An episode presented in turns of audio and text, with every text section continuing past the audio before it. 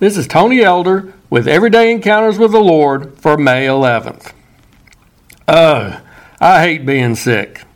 I'm still recovering from a few days that included at some point a sore throat, runny nose, coughing, and fever. While I still managed to fulfill some of my responsibilities during that time, I also was forced to forego other pleasures, such as spending part of Mother's Day with my mom. Some of us have become quite adept at managing our symptoms when we're sick. We keep a box of tissues close by at all times. We mask the pain of a sore throat with lozenges. We take certain medications to suppress coughs or reduce fevers. We get extra rest. However, most of the time we can't do much about the cause or the illness itself.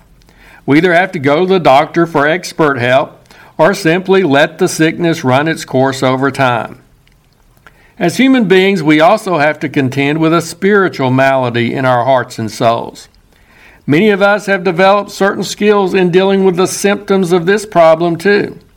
We've learned how to cover it up so other people can't see it so readily. We make excuses for it, not only to others, but also in our own minds. We suppress the guilt and the shame which accompanies this sickness of the soul. We even lash out sometimes at those who acknowledge our problem or who dare suggest that we need to change. We often condemn those who try to point us in the direction of spiritual health as being unloving and intolerant. Over the course of our lives, and with having to deal with this issue so often, we've learned how to live with sin and how to manage its symptoms.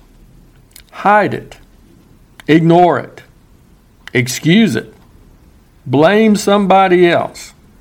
However, the Bible indicates that the proper way to deal with this problem is to acknowledge it, confess it, and seek God's forgiveness.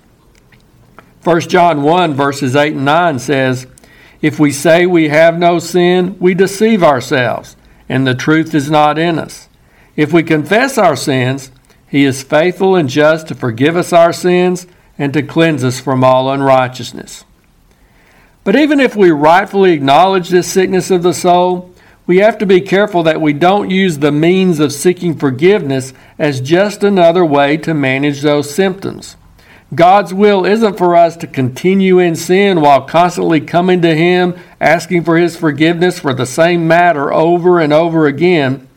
Don't overlook the last part of that passage of Scripture. God will not only forgive us, but He will cleanse us. He doesn't just deal with the symptoms, He's the great physician of our soul who can heal us of the disease itself.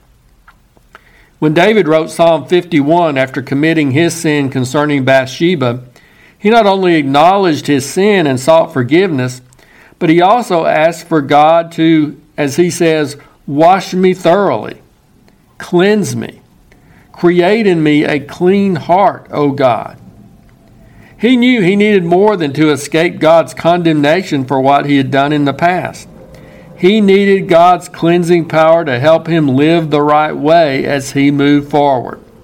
Let's not become satisfied with living with a sin sick heart and simply managing its symptoms.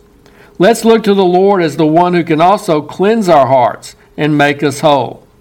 He can empower us to gain greater victory over sin and can help us enjoy a life of better spiritual health. If you're interested, Everyday Encounters with the Lord is available in both book and ebook formats. And now I pray that you'll encounter the Lord today in your own everyday experiences.